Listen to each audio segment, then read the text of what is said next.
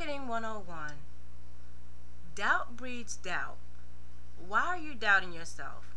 Where's your confidence? You have the experience, you have the knowledge, you have the know-how, you have the wherewithal. So what is stopping you? I'll tell you what. You are stopping you.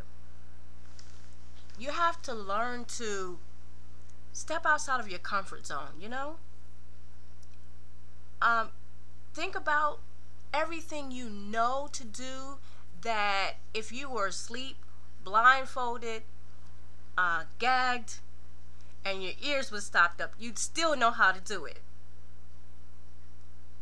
And take that one thing and just monetize off of it. Just work it until it begins to work itself. And then, of course, you'll have things that you'll put into place to automate it so that you can go on to the next thing. But work on your confidence, your self-confidence. Stop doubting yourself. Stop second-guessing yourself. You have what it takes. And the only person that's stopping you from getting it done is you. Cut out all the negative third-party and outside influences. Learn to say no, because if you get burnt out by doing for everyone else, then you won't have any energy to do for yourself. And you need as much energy as you can to step outside of that comfort zone and be the success that you want to see. No one else can do it for you. Only you can do it for yourself. So, to summarize, be confident in yourself. You know what to do and you know how to do it, and only you can do it as well as you do it.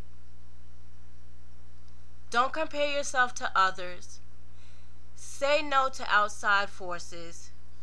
Save your energy for yourself. And be great. Be successful at that one thing.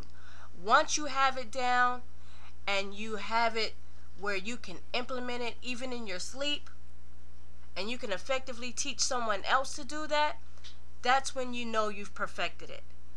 Now it's time to automate it. Once you've got it automated, that's when you bring in the next thing. So, confidence, learn to say no, and step out of your own way. Get out of the way. This is Clarine Williams, signing out for now.